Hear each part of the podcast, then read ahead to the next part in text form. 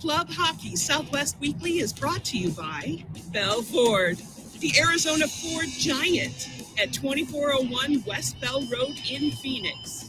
T Mobile, home of America's largest 5G network. By College Bar and Grill at 740 South Mill Avenue in Tempe. The ASU fans home away from home. Jesse Ray's Barbecue in Las Vegas. Voted Best of Las Vegas two years in a row. Roger Clyne's Cancion Tequila. Award winning tequila since 2011. Cold beers and cheeseburgers. 12 Valley locations serving the finest in craft beers and handcrafted burgers. Behind the Mask, serving the Valley hockey community since 1994.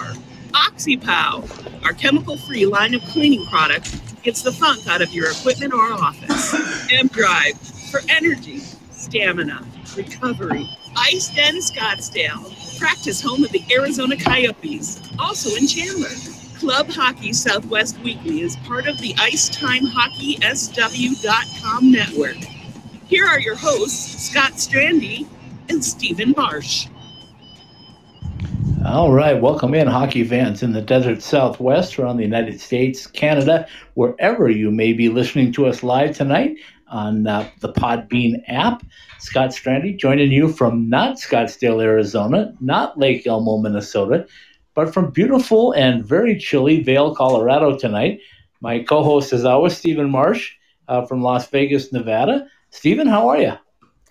Doing well, yeah. You know, uh, you're in Vail, but it, which I'm sure is very cold. And Denver, a couple of days ago, was like 100 degrees, and now they're like the, the 30s. It's like it's crazy. The storm that's just kind of enveloped through uh through this area now. You know, a couple days ago we were in over 100 degrees, and today we were only at 81 or 82 degrees here. So I mean, it's well, it's really nice. Paul's going to kill us again for talking about the weather, but it seems like we always resort that way. But it's such an interesting story the last couple of days. Well, I told you that uh, what I was going to do was uh, not say anything about the, the snow because I was going to try to avoid it. I stayed an extra night in Kansas City, uh, avoided a lot of the snow on the roads. It rained like crazy for about three quarters of my trip today, but when I got into Colorado, the snow had, had cleared off the roads. There was a lot in the mountains, obviously, and a lot on the road, but uh, made it through safely. So safely into Vail tonight, on to Las Vegas tomorrow, and back home on uh, sometime Friday night. So Okay, let's jump in. We got a special guest, as uh, as always. I like to say, if you're that good, we keep bringing you back. So uh, why not bring back the head coach from University of Arizona, Chad Berman, and bring him on, and let's talk some ACHA hockey. Coach, how are you? Good. How you doing? You're traveling, man. I feel like I'm talking to Johnny Cash here. all over the place every time I talk to you, somewhere new. Yeah. Well, you, you got to spread the word, right? I mean, we're uh, we're trying we're trying we're trying to grow. You never know where we're going to grow to, but uh, it also worked as kind of a double vacation. Got to see my grandson and and pick my wife up that had been up uh, taking care of him for a little while, and um, so yeah, it worked. It worked out okay, and I saw beautiful parts of the country that I hadn't seen in a while. So, you know, here we are. But we're here to talk ACHA hockey. What in the world's going on in the University of Arizona, and how are things down there? Good. They, uh, you know, the guys have been a couple weeks out in class and adjusting to the Zoom life and the online world that we're into now, and um, you know, we're hoping that'll transition to in class eventually here, but uh, we'll have to kind of wait and see how that goes. But uh, it, has been good. We've been we've been busy for sure. We're we're starting to. I think it's tough to. Uh, I think I've done a pretty good job of compartmentalizing this and trying to stay patient with it um, it makes it a little harder when you start seeing your, your new guys, your recruits, the returners start coming on campus.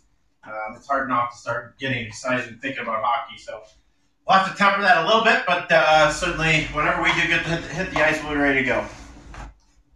Okay, so coach, I'm going to get one more in here before Stephen jumps in, but um, one of the things that I've been seeing as I made my travels through the country is the NCAA has a series of plans ACHA seems to be pretty buckled into the fact that it's going to be a January start, at least in the West. Um, then I look at USHL, and, and what they're doing is uh, they're having their guys report on October 2nd. They're hoping to start playing games in November.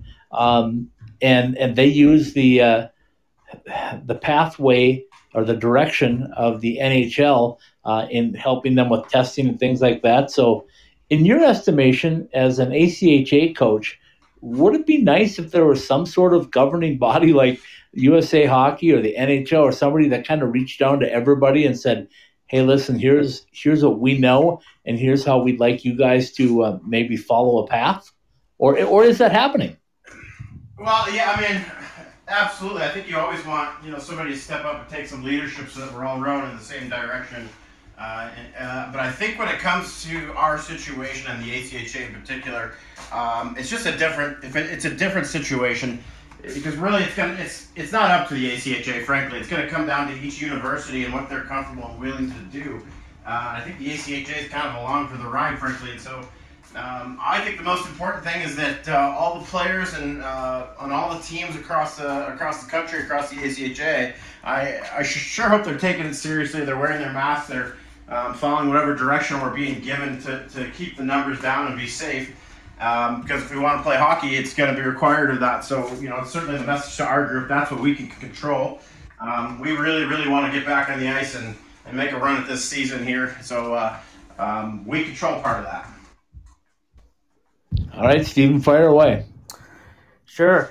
Uh, I guess my question would be what exactly are you able to do as a team or not do as a team right now?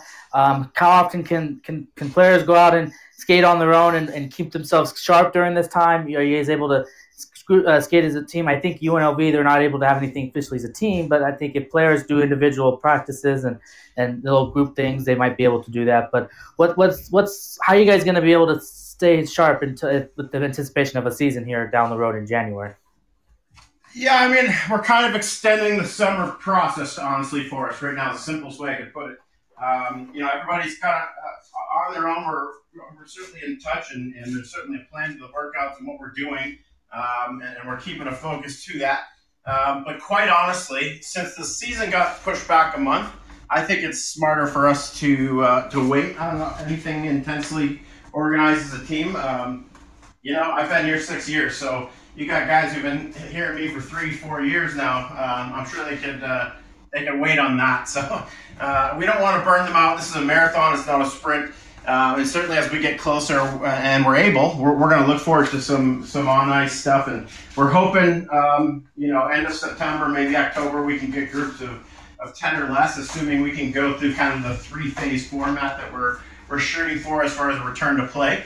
Um, and so if the numbers continue to, to go in that direction as far as what's being reported and, and shows up on campus, um, then we'll be able to hopefully take that next step and with hopes of, uh, you know, potentially in December getting on as a team if possible. But um, the ice is not in here yet. I did see them working on the boards the other day and the, the temperature dropped in the building, so that's a good sign. Um, but I do think some of our guys are going to make some trips to Chandler and um, get on the ice when they can, uh, where they can. I know Jesse Lowell's got a place in Scottsdale, and I know he's been up there. Uh, he's a he's a bit of a workout freak as it is, so he, he has to keep it going, and he, he wants to keep working out and staying on the ice so he can skate up there. And, um, you know, I know there's a bunch of guys who have stayed home just for that reason, who are not on campus. It's online, and that's where their ice is available, and so um, it's been a bit of a, an adjustment a scattered plan, but uh, as far as I'm concerned, I'm kind of just pushing things back a month in my kind of my timetable.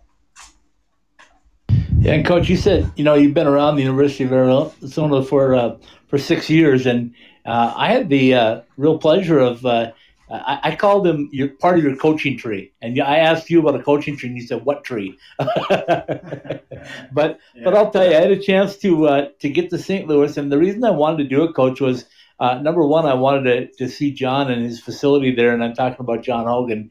But also, I had uh, gotten wind that the uh, national tournament will be over there a year from now. And who knows, maybe with COVID, it might sneak in a little earlier. So I thought, uh, why not go talk about uh, the prospects of bringing a national ACHA tournament uh, to the the heartland, basically, St. Louis, Missouri, and let Centene and and uh, Maryville University be the host. So uh, we had a great visit. The Sunday special was up. It's been very, very popular. But one of the things that, that he talked about was um, what he learned from you, both him and his brother. And, and I said, I flipped the tables on him. I said, maybe Coach Berman learned something from you too. Maybe you guys were some of the guys that helped build his program. Uh, your thoughts on both of those? Yeah, I mean, absolutely. I, I try to learn from from everybody I talk to, and anywhere I can get gather information or get better, I'm all about it. So um, certainly the Hogan, and I really should say the entire Hogan family has played a really important role in, in my life and, and this program and the impact they've made. Um, you know, John was a player, a coach, uh, now is a friend, which is crazy to say. Um, uh, what a lot of people don't also realize, John Hogan scored one of the biggest goals in the history of our program. Um, early on in his time here, you know, we were uh, obviously when he took this program over, we had to kind of claw it back together and turn it back into, into the right direction, and um, and that took a lot to make that happen. But um, we were fortunate eventually to break our 13 year streak of, of not being in the national tournament. We got into the tournament. Uh, we go into overtime in the first round. And sure enough, the Dylan Carter was our captain at the time. It was the Carter, Toffee, and John Hogan line. We're out there buzzing and doing what they do. And there's a nice little escape cycle from uh, from Carter down low to Toppy, and Toppy passed it out to John. Uh, and John buried, and so we won our first national tournament game in a long, long time off the stick of John. And uh, you know, John just had a way of knowing where to be. He was he was one of the most intelligent off the puck players I've had. Uh, I know a lot goes into the skating, but if you're focused on that, you're missing everything that John brought as a player. Um, he was just so smart and, and, fed off of his brother, obviously. Um, and probably my favorite moment of that, as we're freaking out because you know we finally broke the curse here and we got got into the tournament and then we got a win. And I was happy it was John. You know, there's some guys you really feel particularly happy for when that moment happens. And I look over, and Brian Hogan, who's a very calm uh, collected guy is the dad is jumping up on the glass and shaking it like a barbarian. So uh, that is the moment I'll take from that, and I'll never forget it. uh, one quick follow up to that, uh, Coach was, uh, you know, we were looking around the facility, and and I asked him, I said, uh, Coach Berman been to see you yet? And he goes, No. And I'm kind of afraid to bring him here because I think he'll be jealous. Probably. Uh, I hear they have frozen water. Um, yeah, I've seen I see it on film. It looks great. I'm sure it's a really nice setup, and obviously Lindenwood's got a nice setup. I mean, that should be a great uh, opportunity for the national tournament. It should be a great venue to put on to um, a good part of hockey as far as in the country. Um, and, uh, I know you touched on this. I listened to the John Hogan podcast you guys had there about it being centrally located. I do think that helps um, St. Louis, Chicago. It makes more sense for everybody. Um, you know, we had it out in Texas. Um, you know, for the first time in forever, you would have thought the teams on the East Coast thought the world was coming to an end. So it's like, well, it's what we've been doing for about 15, 20 years. So, um, yeah, it's not too fun, is it? Uh, so I don't mind the central location. If we can possibly bus there, even if it's long, it, it certainly makes the logistics on our end a lot better. Uh, and, and and additionally, if it, if it were to happen this year, um, I think it increases the odds of any team out west being able to get to that national tournament because who knows? Yeah, absolutely. Uh, Stephen, go ahead. Well, as it stands right now, the, the national tournament is still scheduled to be in Boston if they're in New England. So that's going to be quite interesting if that takes place there. Uh, I guess what are the what would be the the the challenges of having to go way out to the east? I mean, you to play uh, in this tournament. I mean, obviously there's cost things and everything. You can't bus to New England, so you'd have to fly. But um, uh, how how much you hoping maybe that it does get switched around a little bit? Maybe maybe St. Louis this year, maybe it goes back to New England in a couple of years, or or you're just you're a team player. Whatever works out, you just hope to get back to hockey and wherever you got, if you can get a chance to play, and wherever you're going to play. Well, I, I could give you both sides of that. I mean, certainly I trust the powers that be. I think we've got um, uh, the best commissioner in, in the ACHA. Uh, no disrespect to anyone else. I just I just have the utmost respect for Chris Perry. He's very responsive. He cares a lot about this league. Um, and if Chris Perry tells me this is the best thing that we can do, then I'm going to trust him, and we're going to focus on what we can control and try to do our best to win that thing. Um, obviously, I have an opinion. I, am never shy of sharing it. So, uh, in my opinion, it would be the smartest thing for collectively for the ACHA to have a more um, central location. I know there's a lot of teams right now who are sweating the amount of uh, the number of teams in the tournament, uh, and I certainly think that's a discussion um, that they're having. Uh, but to me, the location is, is priority number one of my concerns. Uh, and albeit biased or not, but if us, UNLV, ASU, one of us goes, know, like you said, we're going to have to put our guys in a, in a flight across country, get into hotels. Just right, right now, it's scheduled to have what Division One, Two, Three. Um, so you're going to have a, a ton of teams in one small area. I think that starts to raise some concerns, uh, especially not knowing where we'll be at that time. Um, so it, it, certainly, I'm hoping it becomes a more centrally located thing. We need to be proactive and uh, and get ahead and anticipate any challenges we may have to give ourselves the best shot at uh, not just starting but finishing. To me, finishing is really really important. I'm not looking my seniors in the eye again and telling them uh, that they don't get to, to finish the career they want. That was really difficult to do. Um, and so to me, it's like I want to make sure we have the right plan in place so that when we start, uh, we can get through it. We can finish. There's a conference champion. There's a national champion, and certainly uh, we hope that we're, we're part of that national tournament. But we also are very aware of the challenge and, and what that could create as far as I don't know if it'll ever be tougher to get into the national tournament having to get through a UCO, a UNLV, an ASU, a Missouri State, or an Oklahoma, and you got to win three in a row in one of our playoffs here you know, that's going to be pretty exciting. Um, and so um, that's what you play for, though. That's what got, certainly it's what players come here for to win win championships. We play for team pictures, so um, and, and to be a part of something special. So that's what it's all about. And man, just talking about it gets me excited. and I hope we get that opportunity. So I want to follow up on that. Uh, so you we talked about this before. What the what the layout might be for the season when the season does resume, hopefully in January and the, the, the seems like the momentum is leaning towards doing a conference tournament type thing where you'll have all the teams in the in the tournament playing. Honestly, I think regular season you'd probably, depending on how you do in the regular season, where you'd be placed in the tournament, just like you, you see in, in other sports and in college sports, and then you all play, and then the w- winner of that moves on to the, the national tournament. Is, is that kind of where things are leaning towards at this point? Yeah, we did we did a coaches vote, and that's where we settled. Uh, the voting came out that we would have the uh, top four teams out of each region would be meeting for a tournament, a single elimination tournament, a playoff tournament. Uh, four would play one in a crossover, and two, three in a crossover. Um, and essentially, it'll be a three-day tournament. So you got to win three in a row, and not only um, you know not only does that determine our conference champion, but that'll determine uh, as of now the potentially could, what could be the only seed in the national tournament. Um, so a heck of a lot riding on it. Um, you know, at first, when I heard that kind of idea, I cringed. I mean, obviously, we're not looking to give up our our, uh, our cup. I'm looking at it right now. I'm not looking to give this thing up. So um, we've we've fought hard to keep this thing in Tucson, and um, you know, we've earned it over the last couple of years. And so now it's going to come down to one and done. And uh, the more thought I gave into it, the more I embraced it because, first of all, I just think it'll be a great opportunity of great hockey uh, to showcase our conference. I think we have one of the best conferences in the country. Um, to have that on display in one area and have a playoff, I think would be a lot of fun. I was a part of the playoff scenario when I was at RMU. We we actually won the playoff in overtime against Ohio, and I just that's one of my great memories of coaching in college hockey. It's just such a fun event.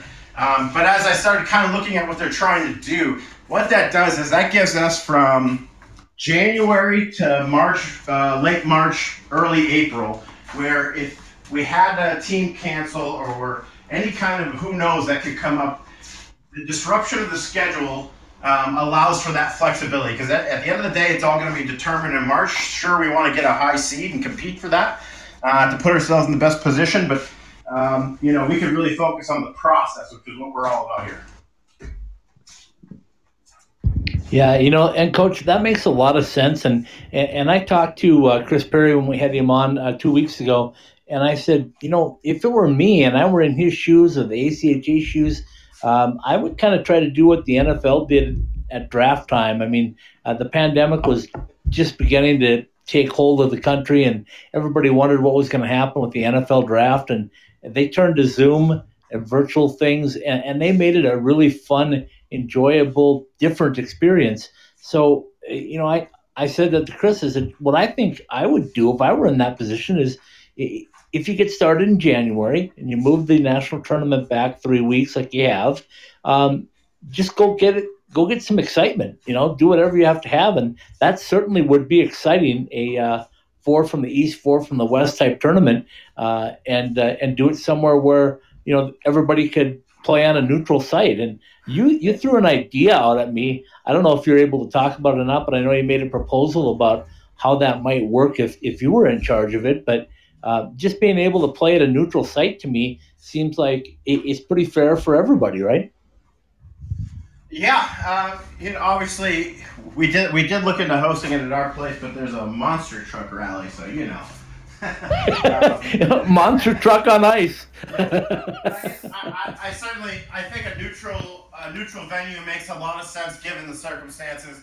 Um, you know, all these teams have such a home ice advantage. Like playing UNLV at home is, is a it's a step. It's another step up. Playing ASU at home is a step up. UCO is one of the hardest buildings for us to go and play in historically for us. It's it's just difficult. So I like the neutral. Um, I like the neutral environment uh, with everything on, that's at hand. At the same time, I'm comfortable if we go to places and we're showcasing other teams and other buildings. Certainly, we'd love to host it in Tucson sometime. I think um, the people of Tucson, the youth hockey communities, would, would love to uh, uh, would love to see that. And you know, if we're all about growing hockey, then we can all do our part. And so um, we have put in a bid to host the tournament. We'd, we'd like to host it um, in Scottsdale.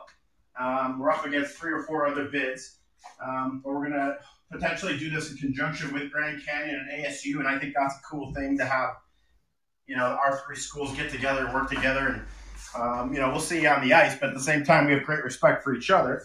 Um, and, and, so we'd love to do that. It would uh, we think we could put on a really nice show. And again, just I just think about the youth hockey teams in the Phoenix area for them to see a UNLV Oklahoma game or something like that to really understand that we've got some really nice name recognition universities. We've got really really good hockey players. I mean, if you were to look at our recruiting class, UNLV's recruiting class, and you put them blind on a wall next to some SUNYAC or other Division three schools, you would say that's a solid recruiting class. I mean, that's just the caliber hockey we have. Um, and sometimes you just got to see it to understand it, uh, to see the speed and physicality and the depth and, and, and how difficult it is to be successful at this level. Um, I would love to be able to bring that to Scottsdale and to showcase it and do our part to help grow the program. And um, I just think there's a lot we could do with that. So we shall see. That uh, well, there should be a decision coming soon. Yeah, that's a uh, that's a really good idea. I know a lot of people uh, had ideas and other bids, like you said, are thrown in there. So you never know until you know. But um, that would certainly be a, a fun environment. And uh, I just want to bounce a couple things off of you again in regards to other considered levels like the NCAA and the USHL. Um, USHL's plan is to bring their guys back in October, uh, have them work out, and hopefully start a game schedule in November uh, with limited fans. Um, we see that with the NFL now, some cities are going to have limited fans. I think uh, I just came through Kansas City, and I thought I heard uh, on the news last night they said it would be 16,000 fans, and they were asking Andy Reid when was the last time he coached in front of 16,000. So uh, it's different. So that's the plan for USHL. Um, I don't know if you've heard this, coach, but uh, on the NCAA level, there's been talk with some conferences like the Big Ten actually putting a bubble environment together. This was one that was thrown out where uh, the Big Ten schools would all go uh, right around break time in November and go to a bubble situation at Notre Dame and play a series of games for uh, a lengthy time um, with the kids then coming back to class in the, the spring semester going online. Um, it, did you hear that, first of all? And, and if you did or didn't, what do you think about that situation?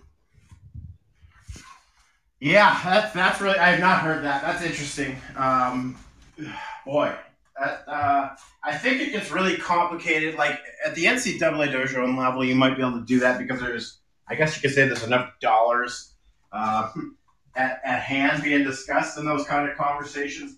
Um, I think where it gets complicated is, you know, these these guys are paying to go to school. It, it, like in the USHL, they can make a decision that's the best decision for their roster of 26 players and six coaches or whatever they have they can't just make that decision here like at Arizona. It's not just about our 30 players and our few coaches. It's about the 45,000 students. And unfortunately, it's got to be a fair environment, however you like it or don't like it. Um, I don't see them saying for us, you know, hey, school's not going to go on, but we want to make sure hockey happens. I just think that creates a whole other dilemma.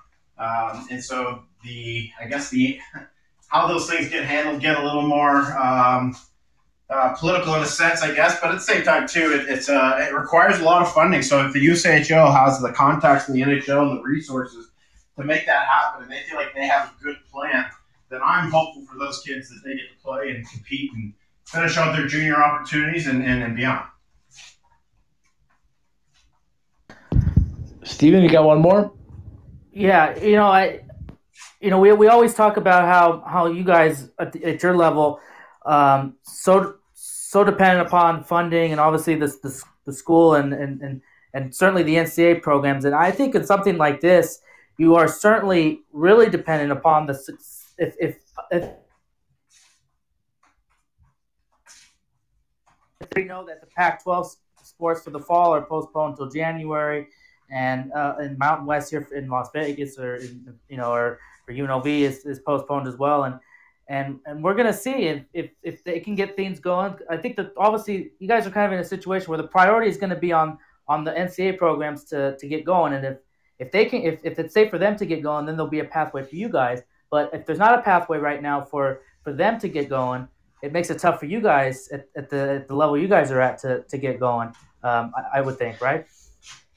Yeah, certainly. Um, and again, we you know all we can do with that is is focus on ourselves and prepare ourselves. I mean, we've got contingency plans like every, everybody, but um, you know this thing's this thing's uh, it's just a wild experience. But we're all trying to problem solve it, um, which is essentially what we are as coaches. So it's nothing new. We're always problem solving. Um, but you know, then what happens if you know programs like ours and, and the UNLVs that do uh, do rely on the income uh, revenue of ticket sales and stuff. What does that look like? So, um, you know, I think this is where I get back to hiding in my little my little cubby hole and pretending the rest of this stuff isn't on on the surface until I until I have to cross those paths. We're prepared for different options. We certainly want to get on the ice as soon as we can. We don't want to put our, our student athletes in any position that would be dangerous or not safe for them. Um, uh, and so this is just to me one of those moments where it's about doing the right thing and what's the right thing and, and boy we could all argue that up and down the tree as much as we want but if we all kind of you know cooperate here i think it would help quite a bit um, and I'm, I'm pretty you know i didn't know what to expect in my conversations with my players but i, I got a good feeling the players understand it it'd be easy for them to say oh whatever we're going to go and do whatever we want um, in my conversations uh, especially with Coos, it seems like they have a good grip on you know we're going to kind of have to count on each other to to to keep this away and out of our locker room. And um, I think they understand, you know, stay out of groups and be outdoors if you're in a gathering, but don't be close to people. And, and you know, at the end of the day, if each one of our programs can focus on doing those things, um, I'm hopeful that we can that we can make this happen. You know, we talked about the plan. I think that gives us some flexibility. Um, you know, we're scheduling games now. We're uh, we've, we've adjusted. We're you know a few months away. We're also hoping to get on the ice in October. So um, our hopes are starting to get up. We're starting to focus in on what we're what we're going to do in the next phase. Hopefully, we can move on this little summer extended summer training that we're in now and start talking about hockey and, and all that good stuff. Uh, another question I have too is: Have you guys looked at? I, I don't. I mean, have you guys looked at what you guys can do maybe in the meantime, like uh, to keep like engagement with the fans? Like, uh, you, you can do like anything with having like player like doing like online things with the players interacting with with with with fans or or or just kind of keeping or maybe go reviewing past games and moments in, in the in the team just looking at ways to kind of keep people engaged in, in, in Arizona hockey this fall uh, while we wait for hockey to, to start so up in, in January. Yeah, absolutely. It's funny you say that because we, we just recorded on Friday um, we did a Zoom interview with myself. Uh, Tom Callahan is the host, or will be our broadcaster again this year. Um, and the four captains that we have Coos, Bailey, um, Josie, and Hall. Uh, and so, kind of introducing the two new captains, kind of talking about what's going on with the team, the program, um, the plan. We, we sent out our letter to our season ticket holders to give them, um, you know, direct knowledge of what's going on, and they were able to attend the Zoom and uh, now we're going through the editing process, and that'll be out on our social media and website soon. But absolutely, we're um, we're always looking to um, what do we control, what can we do, and more importantly, like I said a hundred times in the show, where's the opportunity? The opportunity is re-engage with our audience. uh, in different ways. So we're going to do stuff like that. Um, we are going to open up a school store here online that's going to have some hockey apparel uh, that's going to be going up with shirts, hats, uh, potentially some replica jerseys, and um, we think that's a brand new opportunity that this open time is uh, kind of afforded us to be able to focus and zoom in on. So we're close to, to bringing that out uh, out to the public here, and so um, you know those are the small victories for now until we can start focusing on uh, how to score more than the other team. Okay, Coach. Uh, yeah, Tom does a great job for you, and he's going to continue to do a great job for you because uh, he's just professional in all aspects. But how much do you miss a guy like Tim Gasson right now? Because yeah. you, you can only imagine what Tim Gasson would have done with a time like this. Um, it would have been in his wheelhouse, wouldn't it? Yeah, absolutely. Um, I probably have a little more free time because I've never had a phone call under an hour with Tim. I just remember I got picked up. I knew it was a commitment. So, um, you know, it's funny you bring that up because another thing I'm working on right now, um, we're gonna put a, we're gonna have a, um, the TCC up in the breezeway up at the top, kind of up by Will Collin, where you enter into the arena. They're giving us a big section of the wall, and we're gonna have a history of Wildcat hockey up there. So that's another thing I'm working on right now, and I'm honestly I'm.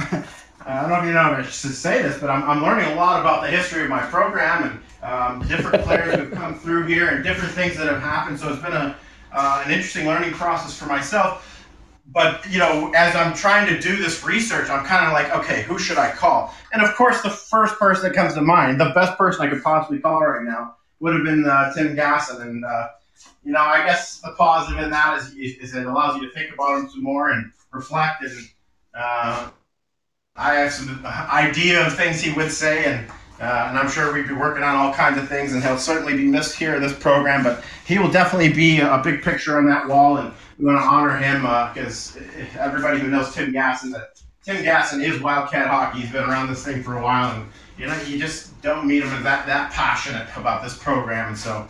Um, you know, it's been uh, it's been tough that he's gone, but certainly there's a lot of great memories we get to reflect on.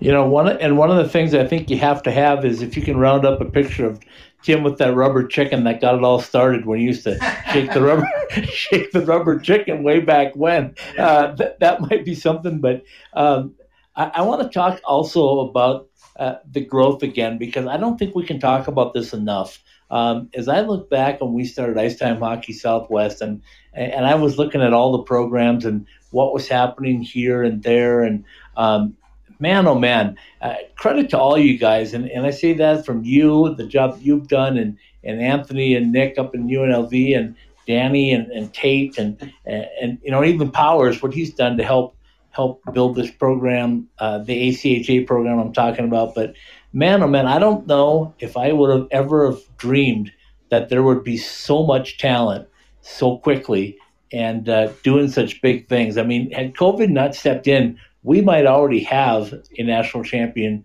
from down in the desert southwest again. And I th- certainly think there's a pattern right now where the WCHL is going to keep producing national champions uh, quite frequently. So, so kudos to you first of all, but but second of all, did you think that it was going to go like this? Uh, that everybody would get better? Yeah, I certainly hoped. I mean, like, we all want to beat each other's brains out, we're in, in, a weird way. We all need each other, you know, to rise up together. And so, um, like I, I was, I was excited and more than happy to pick up a phone to, to help make sure Grand Canyon was a D1 team because we need more local teams around here. And that, that program's only going to grow. They've got a year, you know, Division One underneath them now. Um, those kids have all seen it, so they're going to be able to build off that, build off the recruiting class. I'm sure they'll take another step. Um, ASU, um, they got a lot of good players there. Uh, let's face it, between Plurd, Lackey, uh, Larson, uh, you know, I mean, I, there's a there's a list a list of guys I could go through there. Uh, Dominic Moore and Net. Um, they're not gonna. It's not gonna take much for them to be a top ten team. A couple pieces here and there, and the right guys, um, and that's gonna be a team that's gonna take another step. Um, I'm not discouraged when I see UNLV get the kind of recruiting class that they have. That excites me. I mean, I'm a competitor. That's why I still do this stuff, ride these buses. I, mean, I want to play the best teams, and um, and those games are fun. And so I get excited when I see UNLV building the, the depth of their talent. Uh, and, don't think. I mean, I'm a stubborn competitor. I see that stuff and I'm saying, "Good, I'm gonna get back on the phone and I'm gonna I'm gonna get one up there." And um, it's a petty game that I play in my mind, uh, but I love to compete out of whatever you want to make up. Uh, and so, you know, to see all these teams in this area continue to grow their programs and build, I think it's great for our strength of schedule, our, our gate, um, and for the game of hockey out west, on top of you know ASU's D1 team and the Vegas Knights, and you got the Roadrunners. Um, it really is amazing to see kind of how this has all come together. But uh, it's it's just so much more fun when it's competitive. Uh, and so the best I can say is it's gone about as well as I could have hoped out here as far as the way things are kind of just building and snowballing. And I really believe um, this is just the beginning. And, and I do believe that uh, a national champion out of our conference is due very soon here. Uh, hasn't been done since UCL. All right, Stephen, you got one more? So I, I guess my question would be, you know, we, we, we know that UNLV and Grand Canyon is is coming into the they're officially now in the conference, and and I think about what an interesting time to be coming into the conference now. When we talked about earlier the format that is going to be presented to, to get a spot in the national tournament, and just thinking about now even more the level of competition that, that you will have to face in addition to those, you know, to, to get a spot in the tournament. I guess I want to follow up on what we said earlier about the format. How much do you think that that's something that could go forward in the future, having like a conference tournament type thing? Is that something that's feasible to go forward beyond this year when things are more normal, or you think it's something that's just going to be unique for this this season, or is yeah, it going to be wait and see? I, I would say it's a little bit of all that. I mean, I think it'd be great to have it. I, again, I was a part of that in the CSHL there, um, going through that that playoff. It's a it's another opportunity for your organization to win a championship, to take a team picture, to be proud for your players to have an experience that they'll never forget. I will never forget the RMU goal, drop pass, cuts across, slap shot, goal. We won in overtime to beat Ohio. I'll never forget it. I mean, and that and the players don't either. I I still talk to those RMU guys uh, and we reflect on that game and the national tournament run, and we, we, cut out the ending of the national tournament run. But you know, like those are the, those are the what that's what life's about, and that's what we want to create for our players are the memories that they have. Um, you know, like these guys, hockey has has made so many relationships in my life, and it's something I try to press on them to make them understand. You know, when you're sitting in that locker guys, your your best man's probably in this room. Your closest friends are in this room I'm still on a text chain with my friends from uh, Fredonia State, where I played college hockey. Um, you just you don't lose those relationships, and so I, I and I would like them to go out the right way um, and to have that kind of experience that we can come back 10, 20 years from now and and just reflect on it and talk about how great that was and. Um, you know that's what that does. So I, I would love to see it I, until it's geographically feasible. It doesn't make sense. Like on the on the prior setup, it doesn't make sense to have another trip for this conference to have to travel like they would. Um, now, if we can get some California teams and this conference really gets segmented into one area, I think um, definitely that's something that can happen. I don't think it's far fetched in the near future here, but it's just been, you know, geographically, it's been a challenge. Uh, but I certainly think it would be a great thing for our conference. And it's a great, great, and I mean great prep for the national tournament because you get a trial run of one and done against, you know, top teams um, and you learn a lot about yourselves, your team, and what it takes to, to put together a run. And you're going to have to in that national tournament. And then playing back to back days too, because in the national tournament, it's depending. You know, you're playing well four and four or or, four and five, depending on how the, the seating is. And so if you get to play a tournament uh, style like they do in other sports, like basketball, they have the conference tournament and the NCAA tournament, and and they're playing you know multiple nights. That would give you guys a preparation to be to play that kind of a schedule for the national tournament. Yeah, absolutely. And I think we, we saw some of that preparation and, and when we had the three game weekends we've had the last few years. I wasn't a huge fan of three game weekends. It, it, it, it, raises injury concerns and fatigue, and um, it, it, just brings a lot of concerns, I think, for a coach. But if there's a positive, it did prepare us for the national tournament because, like you said, if you're going to win it, you're going to need four wins in five days. So uh, you better be able to string them together and play bruised and play tired and uh, and, and, keep on going. So it, it, certainly does help. All right, Coach. Last one for me. You kind of touched on it uh, about three weeks ago, four weeks ago, something like that. We brought on the uh, the guys from UCLA. Uh, they they wanted to talk hockey. They they thought what was happening over here was really great. They they've been following along, trying to get the roadmap to figure out how they can get their program, not only at UCLA but at USC and and such, to go from Division two to Division one. And one of their stumbling blocks right now is the fact that all they have are Division two teams in California and uh, in their drivable area, uh, unless they're going to drive over here. Um, and right now they're worried about. Um, no, I shouldn't say worried. That's the wrong word. Um, they're trying to come up with a plan on how they can finance to be able to come over and play you and play ASU and GCU and and other teams over here to try to maybe start to build that opportunity. So I think you answered my question when you said you'd love to have that. Uh, but the second part of it is uh, when I talked to NCAA people, they were really genuinely fearful that this pandemic might end NCAA programs a lot, a lot of them, because they thought of the financial part of it. But instead, we've seen teams like Liberty start up. We've seen uh, Alaska Anchorage uh, announce that they're going away, but now they're having a, a, trying to get a reprieve. We saw uh, it go away in, in Alabama, but then come back with support of the fan base. Um, the talk now that I heard when I was in St. Louis is Lindenwood is really close to moving up to NCAA hockey. Um, that type of growth is, is good for all all hockey, right? Yeah, absolutely. I mean, it provides more opportunity. There's a lot of kids out there right now um, that want to play college hockey uh, and get that experience. And you know, it can be challenging to to get the right fit for yourself because there's so many elements to finding the right fit for yourself when you go to college. Um, first of all, the school's got to provide the kind of education you know you're looking for. If you want to be a nurse and they don't provide it, that's probably not a real good school for you. So academically, it's got to align with, why you're there, obviously. Um, and, and, and, then the next step is uh, where do I fit in the team and the roster? Uh, what kind of guys? What kind of culture is the program?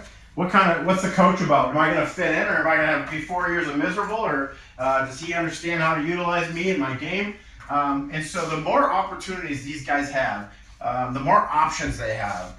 Uh, it's only better for the game of hockey and growth. There's a lot of really good players that don't get that Division One scholarship, um, and, and there's other things out there.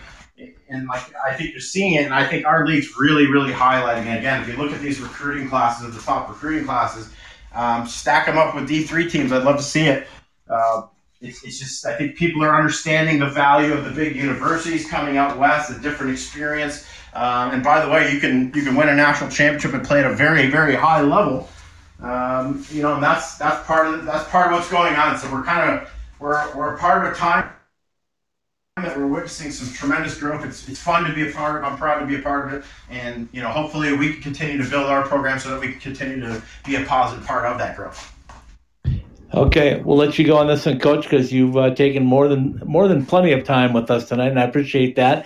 Um, one of the things that I'm kind of a proponent of is uh, usually NCAA teams will get one exhibition game, and I remember when I covered North Dakota hockey, they usually played the University of Manitoba, right? And and it was a you know it was a pretty easy game for them. I know you played uh, Greg's team uh, the first year that they were a hybrid program. Uh, LIU the wants to come actually, in. Yeah.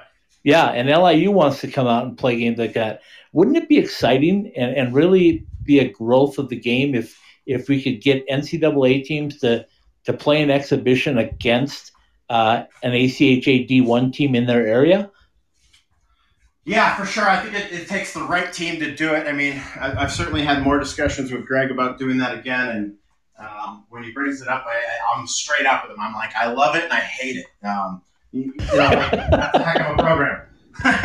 it's a heck of a program. I mean, that's a ton of depth talent um, you know, it's a whole other step at that level. Let's face it, they're paying those kids to go to school and paying for their school. So um, it's just a, it's a whole other step. We caught a part of their practice. Uh, I think it was two years ago. It was a morning skate. Um, and I don't know where they find people that big that move that well, but uh, kudos to their recruiting class up there at ASU. Um, it's just, uh, it would certainly be fun. Um, it'd be fun to do in like a Gila River setting, and, and it'd be great to, to, to be a part of.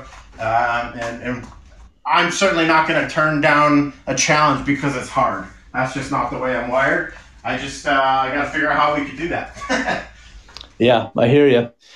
Okay, Coach Berman, thanks for joining us. Uh, always great insight. Uh, we'll be waiting with uh, bated breath on uh, on the bid to come out. So as soon as you know, tell us, and we'll be happy to tell the world. For sure. Yeah, I think it'd be great. It'd be awesome. So, well, uh, fingers crossed, and we'll see where it goes. All right, Coach. Have a good evening. Uh, continue to stay safe and, and get those guys all together and on the ice sooner rather than later. Okay. Absolutely, Scott, Stephen, thanks for having me as always, uh, and you guys keep up good work. All right, that's Coach Chad Berman with the University of Arizona. Stephen and I are going to take a quick break. We're going to hear from some of our partners, and then we're going to come back and wrap up another episode of Club Hockey Southwest Weekly. We'll be back in about four minutes. I have a car whose lease is up soon, and I'll be looking around for the best deal that I can get. I have certain parameters that I'm looking for in the next vehicle. For example, I want a car that qualifies for New York State HOV sticker. But being on Long Island won't stop me from taking advice from hockey great Shane Doan, and I'll be checking out Bell Ford and BellFord.com. Bell Ford, the presenting partner of our new season of the Sunday Special at IcetimeHockeySW.com, was voted the number one Ford dealer in Arizona. So go, shop where Shane Doan shops. Talk to Kevin Wood.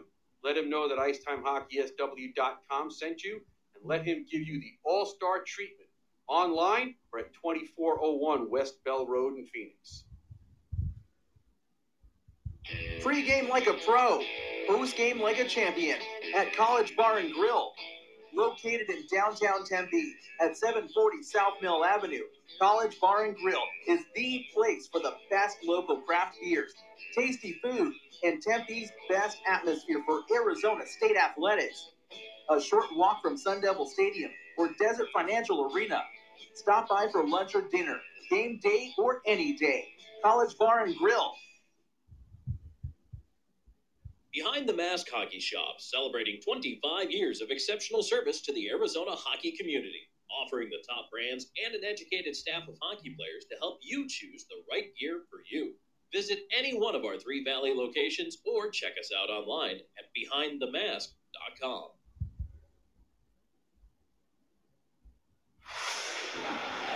Hey, Michael here from MDrive.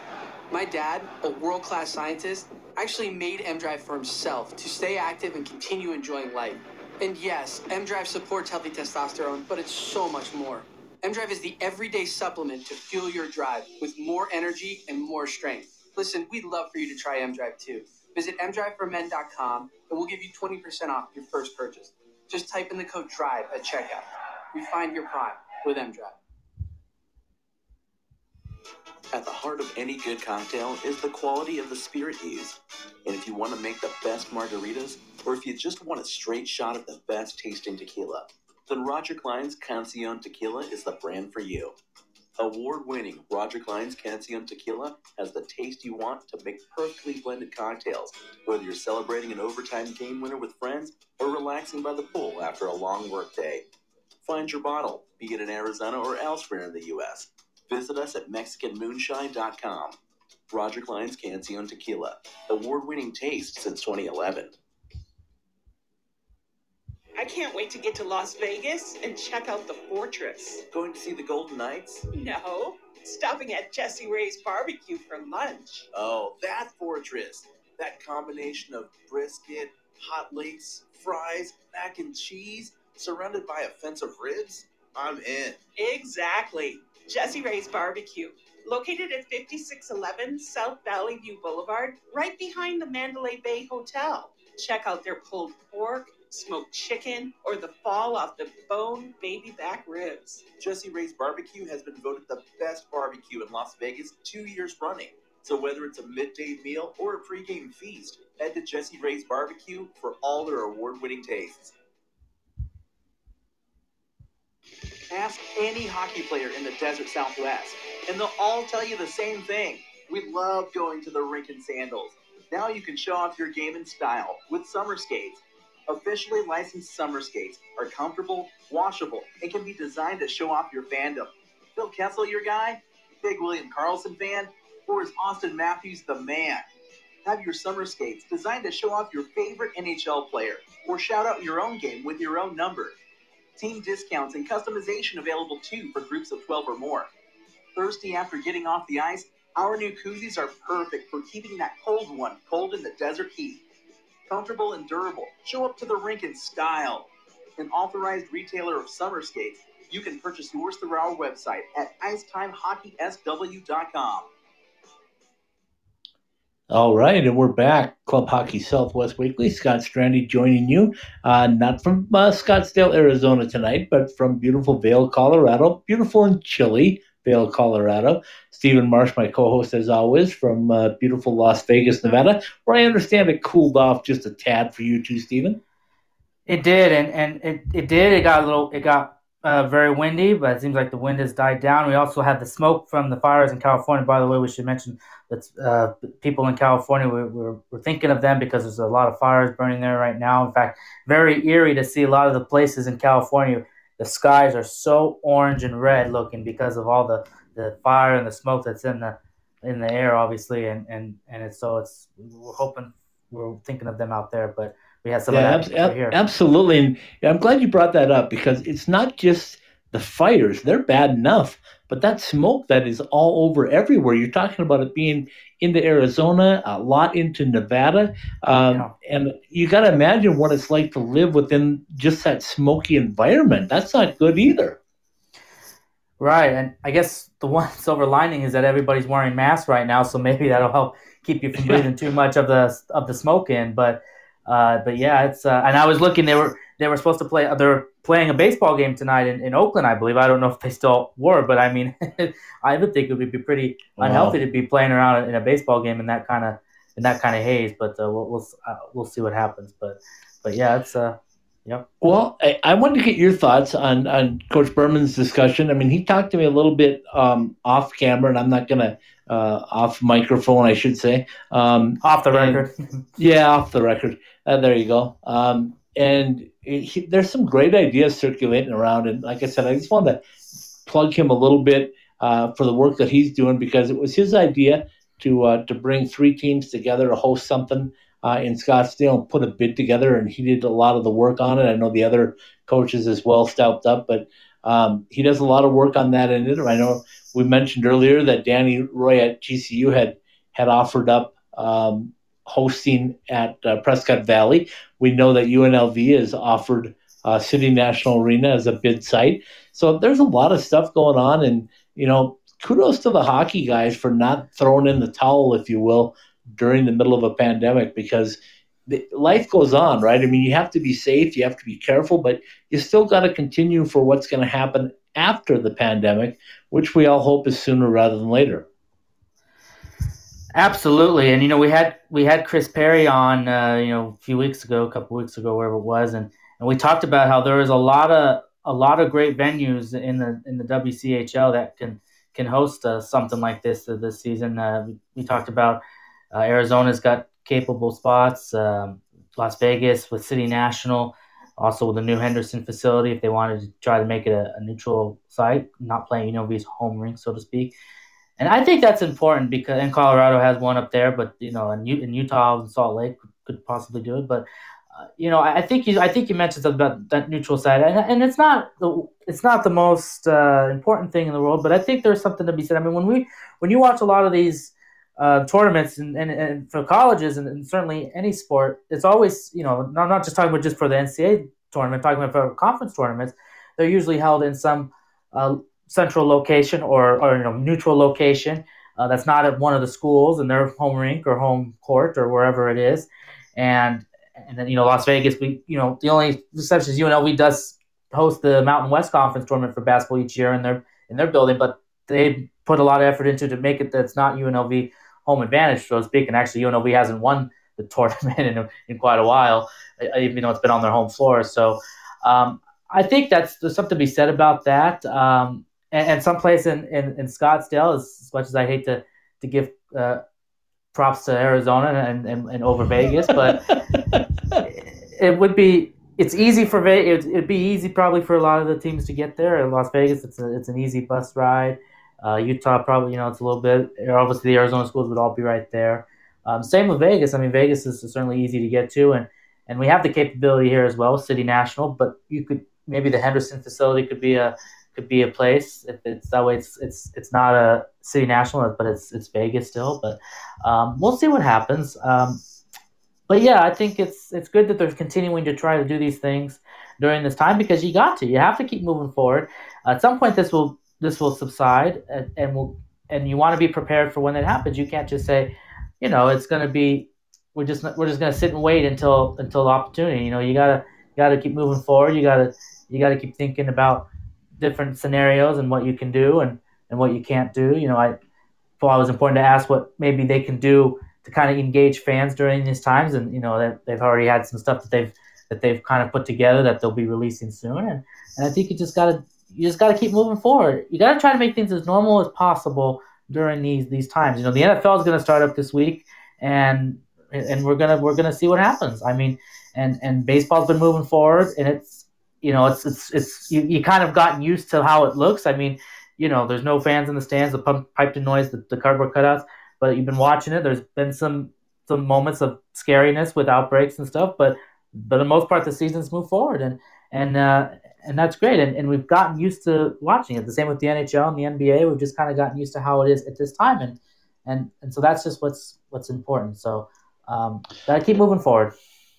Yep, absolutely. And like I mentioned, uh, my trip to uh, St. Louis uh, found out a little bit more about Lindenwood. I know that they've always been, or very much been, a power at ACHA D1. And when you look at their facility, um, you know why. I mean, it's fantastic. Um, and, and, we have a new them to make we, the jump. So no, go ahead. What? No, well, ahead. I said sorry with with Lindenwood, their uh, the beauty of their program is their head coach is Rick Zombo, who played uh, in the NHL in St. Louis, among other places, and uh, also played at the University of North Dakota way back when. But he's uh, he's done a great job of, of building that into a pro style, an NCAA style um, program, right? And uh, I think the ACHA, the D1 level, is sneaking closer and closer. That's why I threw that out there about maybe uh, perhaps having a uh, exhibition game. Every NCAA team is allowed one exhibition, uh, and they can play it with whoever they want prior to the start of their season. Um, so that might be kind of cool, just to to tie the two together, and and then also find out just how far apart or how close they are. So anyway, that that's just uh, food for thought. Uh, one quick thing to mention as well: the Vegas Golden Knights evened up the series last night. I know you were watching. That looked a lot more like Vegas Golden Knights hockey to me. Um, they were a little bit, a little bit more loose. Uh, I think Ryan Reaves definitely made a a, a difference. I, I would say so. I, I, know the hit that he took um, resulted in a two minute penalty, but I don't know if you saw my tweet today. I said, as an official looking at that, a former official, I was a level four official at one point. That was contact to the head. That was leading uh, with your feet and jumping up to try to hit the person. And because Ryan Reaves is just such a physical specimen, uh, it got two minutes. Uh, the other thing that, that was frustrating, I thought, and it, you know, is like uh, the hit that um, Brayden McNabb took to the face got a nasty cut uh, and a bloody nose. They give him a four-minute uh, double minor, but there's only a minute and something left in a three nothing shutout. Um, so they get away with it, for lack of a better term, right? It, you get a double minor with four minutes, but in Ryan Reaves' case uh, against Vancouver, he makes a hit. He, he gets his penalty. He gets suspended a game. He, he gets a game misconduct for that game. Uh, they go on a five minute major. Um, you know, I, I just want fairness. I don't care. And I think as an official, you have to look at the size of the player and you also have to look at the infraction and you have to say, okay, the the infraction was still it deserved of a major penalty and a game misconduct for contact to the head, even though the, the guy was bigger, right? And the same thing with with Ryan Reaves. He gets hit a lot of times uh, when he hits somebody because he's bigger, right? So his yeah. shoulder is at head height. Um, and that, you know, I don't know. I just want fairness, and uh, that's my soapbox for tonight. So take it away, and we'll uh, we'll say goodnight with a little De Niro from Roger Clyne and the Peacemakers. We should also mention, and Paul won't be happy to hear this, of course, the Tampa Bay Lightning one scored late in the third period in their game. uh, to uh, beat the Islanders again. Uh, so it's two nothing in that series. So yeah, I, I wasn't bringing that up. I wasn't bringing well, that. Up. I'll take the heat from Paul now. All right, Stephen. All right. Away. Club Hockey Southwest Weekly has been brought to you by voted the best Ford dealer in Arizona, Bell Ford, the Arizona Ford Giant, is presenting partner of the Sunday special. Asked to see our friend Kevin Wood. Tell him Ice Time Hockey Southwest sent you to see the top lining of Ford trucks and more. Cold beers and cheeseburgers. Our dining rooms, in accordance to CDC guidelines, are open in all 12 Valley locations and in California. Visit coldbeers.com for more information. T Mobile, home of America's largest 5G network. See Andre in the Paradise Valley store at Shea and Tatum and let him show you the power of the new T Mobile. Now you can bring the best of Las Vegas home. Stop by Jessie Rae's Barbecue, located minutes from T Mobile Arena and new Allegiant Stadium at 5611 South Valley View Boulevard, right here in Las Vegas, and pick up a bottle or three of our championship barbecue sauce home. By Summer Skates, your team can design its own logo and show it off with pride on our koozies and shower shoes. Team discounts available. You can go to IcetimeHockeySW.com slash partners and click on the Summer Skates banner. Behind the Mask for all of your hockey needs. Visit any of our three locations or go to BehindTheMask.com. By College Bar and Grill in Tempe. By ASU fans for ASU fans. Oceanside Ice Arena. Learn to play hockey sessions are back for kids and for kids at heart. See OceansideIceArena.net for more details. Roger Clyne's Cancion Tequila. Score a Roger Klein hat trick. Go to MexicanMoonshine.com and try each of our three styles of the best tasting tequila. By OxyPow. Visit our full line of natural cleaning products at oxypow.com. By MDrive. Go to mdriveformen.com. Try our new Relax supplement for better sleep. M Drive for energy, stamina, recovery. And by the Ice Den, Scottsdale and Chandler. Club Hockey Southwest Weekly and all the Ice Time Hockey SW podcasts are live every week on the Podbean app and are available for download at Apple Podcasts, Podbean, the Google Play Store, Spotify, Stitcher, and iHeartRadio. Newly available also on the TuneIn app. Let's see if it goes off here. Just ask Alexa to turn on your ITHSW podcasts. Club Hockey Southwest Weekly is part of the IcetimeHockeySW.com network. uh, one of these days, you're going to get that going, and you're going to get like I don't know, 500 podcasts to listen to or something. uh, fantastic, Stephen Marsh, uh, always bringing it for us. Um, I want to throw out the fact we also have a pandemic playoff podcast coming up Sunday night, 6 p.m. Pacific time uh, as well, talking NHL hockey for another uh, four weeks, I guess, to get through the uh, conference finals, the Stanley Cup final, and the NHL draft. Well, those are always must listen to, but it'll be interesting to listen this Sunday because to get Paul's opinion of how the Eastern Conference series is playing out right now. Obviously, not looking too good. The Western Final, as we mentioned, is doing okay, one-one, and both those series will be well well into it. Maybe maybe we'll we'll know by the weekend well, no, probably not. But we'll be we'll be very close to knowing who might be advancing to the Stanley Cup Final this Sunday. So yeah, and, and like you've brought up so many times, is that uh, the East and the West are all, all in one site in Toronto right, right. now, or in uh, Edmonton right now. So uh, that makes it even more interesting. And what I like to say is, at least now we're on a schedule, right? It's yes. it's East one night, West one night, East West. There's no more back to back stuff going on, which I thought was completely unfair as well. But anyway. Uh, and it's pretty much only get one soapbox a night. And it's pretty much the same time each game. I think it's five o'clock Pacific yeah. time for most games, except I think there's a six p.m. start for one of the games, and then one of the weekend games because the football and NBC schedule and everything. I think is an afternoon game in there. But other than that, the start times are all about the same. So that you kind of get you kind of get a routine down. Okay, you know by five o'clock or eight o'clock or seven, wherever time zone you're in, it's time to sit down and watch the game and uh, and get ready to go. All right well, that's another uh, Club Hockey Southwest Weekly. I'm headed your way tomorrow after about a 10 and a half hour drive or so, but it's all getting relative now, Stephen. I just get in the car and go. It doesn't bother me.